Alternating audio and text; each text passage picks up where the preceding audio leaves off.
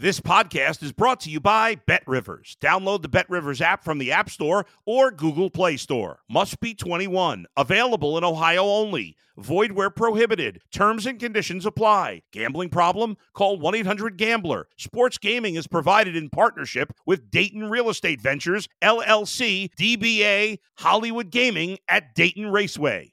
If you're a tennis fan, you'll love Betting Weekly Game Bet Match on the Bet Rivers Network. Whether you're a better or just love tennis, you'll enjoy the in depth analysis each week of the tennis calendar. Subscribe to Game Bet Match today from your favorite podcast provider. You're listening to the Danny Mac Podcast on the Bet Rivers Network. And welcome back to the Danny Mac podcast on the Bet Rivers Podcast Network. It's the Bears and Cleveland Browns Sunday. The Browns are three point favorites. That number, I suspect, will go up, although you never know. There's a lot of buzz growing for the Bears, so maybe the Chicago betters will take that number even down just a little bit. It's my pleasure to have the company today of a guy who is Cleveland Browns football. He is mm-hmm. number 19. I don't know how it happened where I never talked to Bernie Kosar over the 35 plus years I did Chicago sports radio, but here we are finally, Bernie. Thanks for the time, man. Yeah, Danny Mac. I feel like I have done so many interviews with you as a guy who's mm. paid attention over the years and as a resident Chicago Blackhawk fan and a Chris Chelios disciple. I feel like I've uh, been doing this year in and year out with you. well, you know, we we weren't thinking a few months ago that this game here Sunday was going to be one of consequence after the Bears started 0 and 4, Bernie, but they've turned it around of late. What do you like about Justin Fields' game and what needs to get better? So as a as a Cleveland Brown homer, um, I really dislike that the Bears are playing good, three and one over the last month. And I'm not saying this as a guy who, when I was playing, I was massively over complimentary to the opposing team because I didn't want to create any bulletin board material and stuff. So I'm not with the Browns, and I don't say that to be negative on it. I say that to be a, as a guy who could answer your question on Justin Fields um, uh, objectively. Um, but it's going to sound like I'm trying to stroke him and not create any bulletin board material because I'm a massive Justin Fields fan. And I love, of course, how he's played the last couple weeks um, and last week in particular and stuff. But I think that the Justin Fields and what he did is a, is a is a kind of a microcosm of kind of what's going on around the league and the development of young quarterbacks and stuff. Um, Justin Fields, and I'm not trying to pick on the Bears. I'm not trying to pick on um, some of the old staffs that he had, but a young quarterback and how he was groomed early. Um, and the beating, the last time the Cleveland Browns and the Chicago Bears played, I think Myles Garrett had four and a half sacks. Justin Fields was hit 15 times as a young quarterback. So, Dan, Dan Mac, I'm looking right at you into this podcast. I'm trying to be respectful into it and look intelligent and sound articulate. But quarterbacks, we're not really supposed to look into the eyes. We're not supposed to look into the cameras. We're supposed to look up. We're supposed to gloss over the whole field like I'm trying to do now, which mm. probably looks goofy on an interview and stuff, but you're looking up and you're trying to see the whole field well, back in his career, early in his career, they were jump dumping him in the pocket and getting him drilled with a, a poor offensive line. So his eyes dropped. So early in his career, I believe he got hit with some bad system type stuff.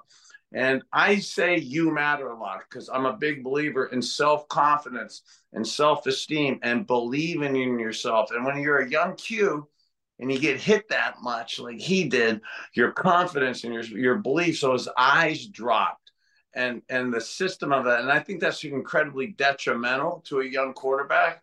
But boy, as the season now is materializing for him, he's starting to get a little more confidence.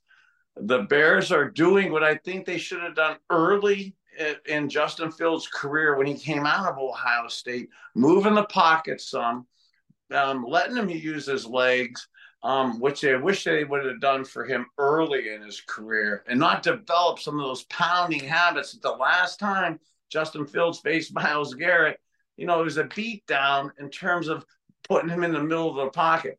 Now that they're moving him around a little um, and he's using his legs, he's a much more dangerous QB. And unfortunately for the Browns, he has more of his, it looks like his confidence and belief in himself and and that's that bodes well for Bears fans.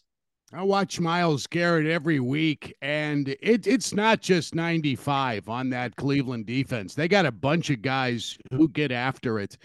Are they the best defensive team in the league? I, I, know maybe some people say, well, of course they are. Look at the numbers. But I, I don't hear people talking about this Cleveland team the same way they've talked about other great defensive teams in the last 20 or 25 years? Yeah, a, fa- a fair question or point. Um, I think, though, that what I love about old school football and you and me being back from the old days of it and where we are now and December football and whether it's Chicago or Cleveland, which is so beautiful, although we're going to have gorgeous weather on Sunday, you know, 50 degree weather. That's not the norm this time of the year.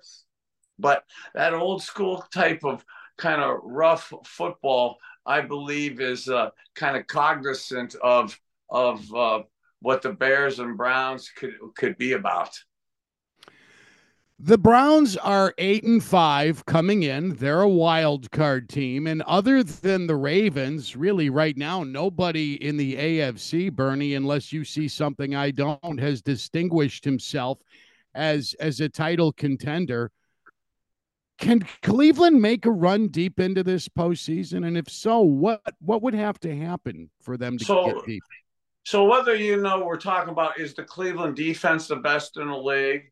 And or not, or is can we make a run deep into the playoffs? What's again good about this old school thing? It's the aesthetics don't really matter now, and it's really about winning games. Some the old Jimmy Johnson line, Dan. Somehow, some way, winning games and um, playoff football.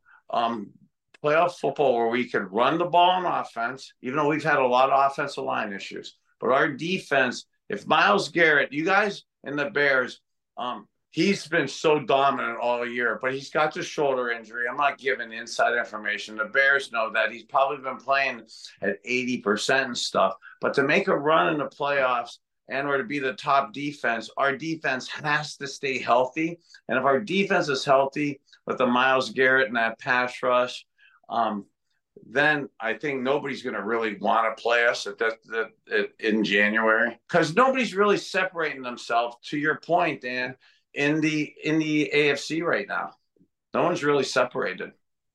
Cleveland, of course, an NFL charter franchise, and you grew up, Bernie, in Youngstown. You understand what football means in Northern Ohio. I don't think it's even up for debate that there is a more cursed city in the NFL and a city that has taken it on the chin more than Cleveland has. And yet the fans remain so rabid and so into their football team. What would it mean to the people of Cleveland to finally appear in a game with Roman numerals on it?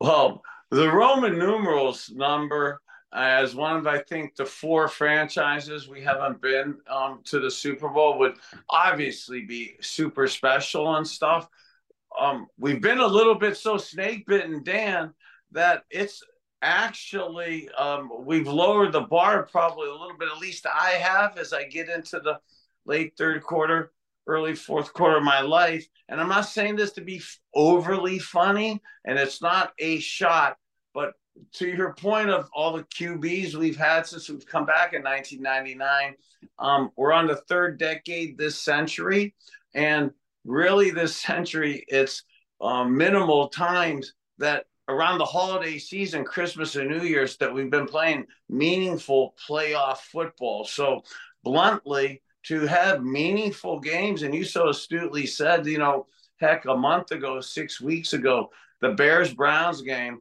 wasn't really looking like a sexy playoff game for either either football team.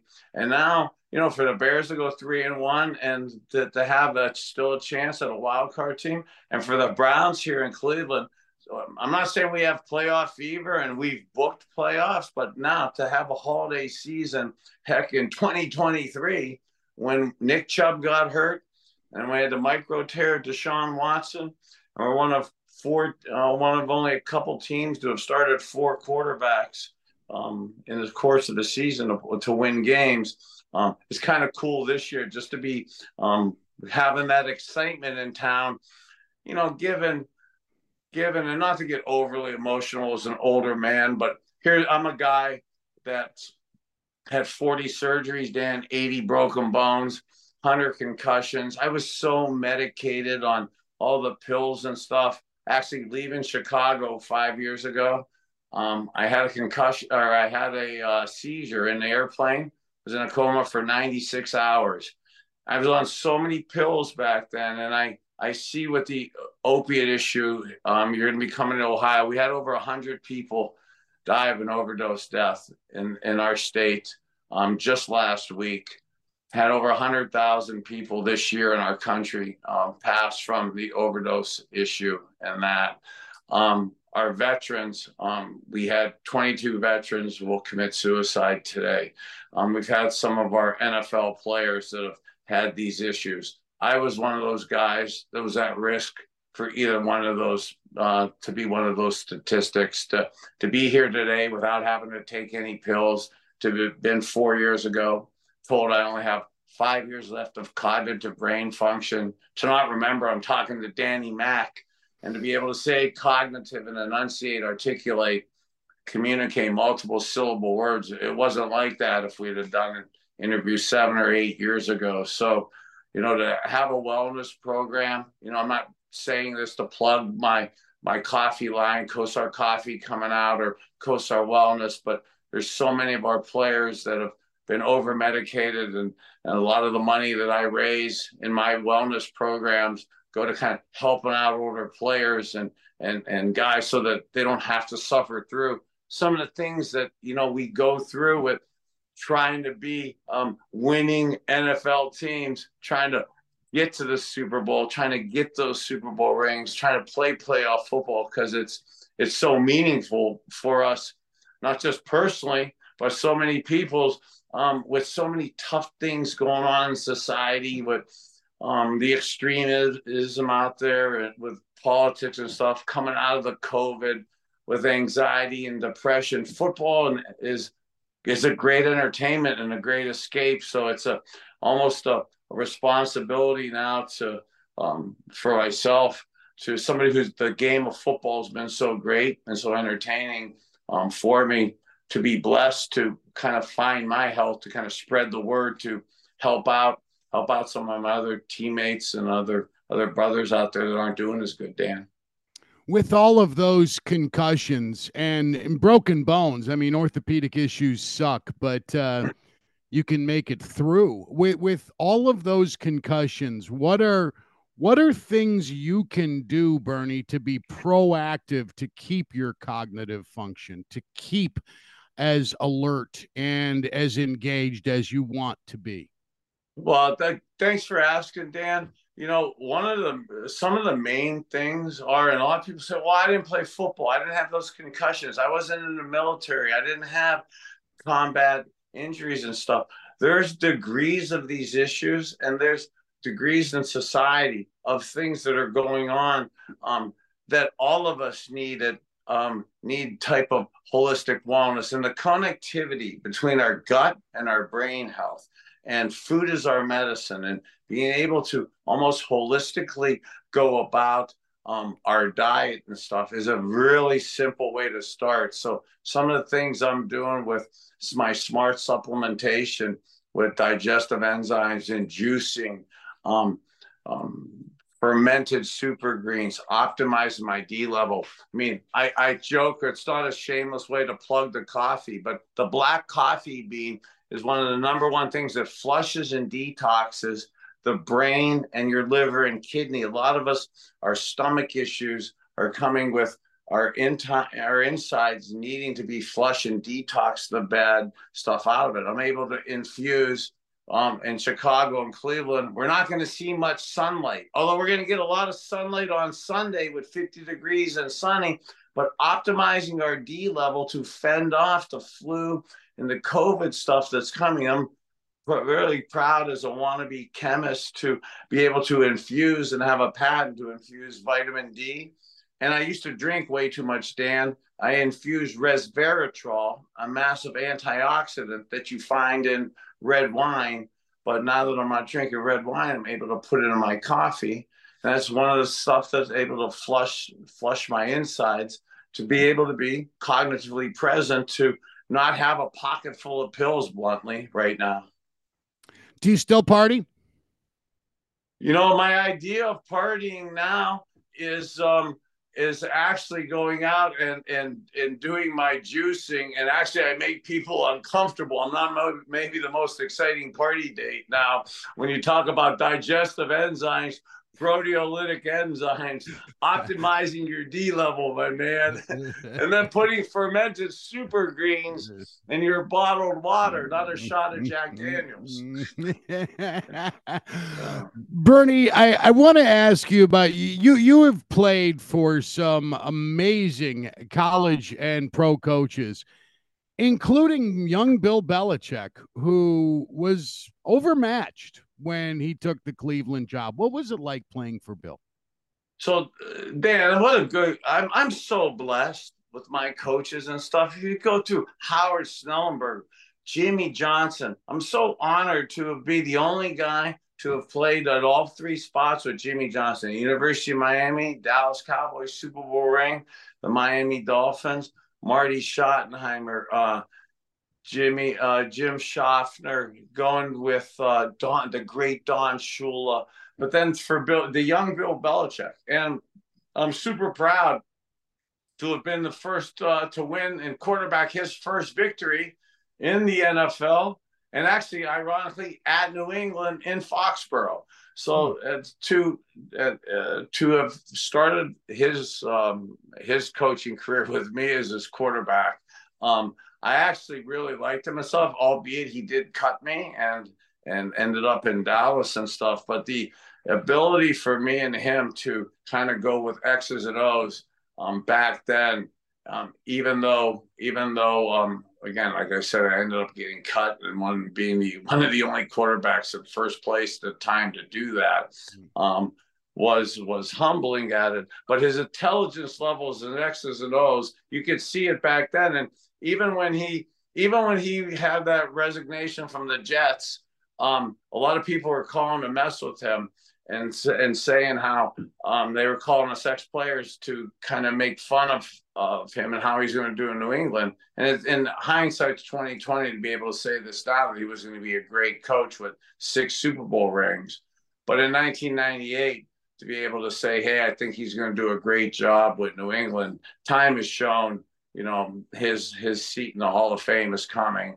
It's tough to see what's happening, you know, this year with him, but the the the level of the level of respect for the games is is impressive. Thanks for listening to the Danny Mac podcast on the Bet Rivers Network.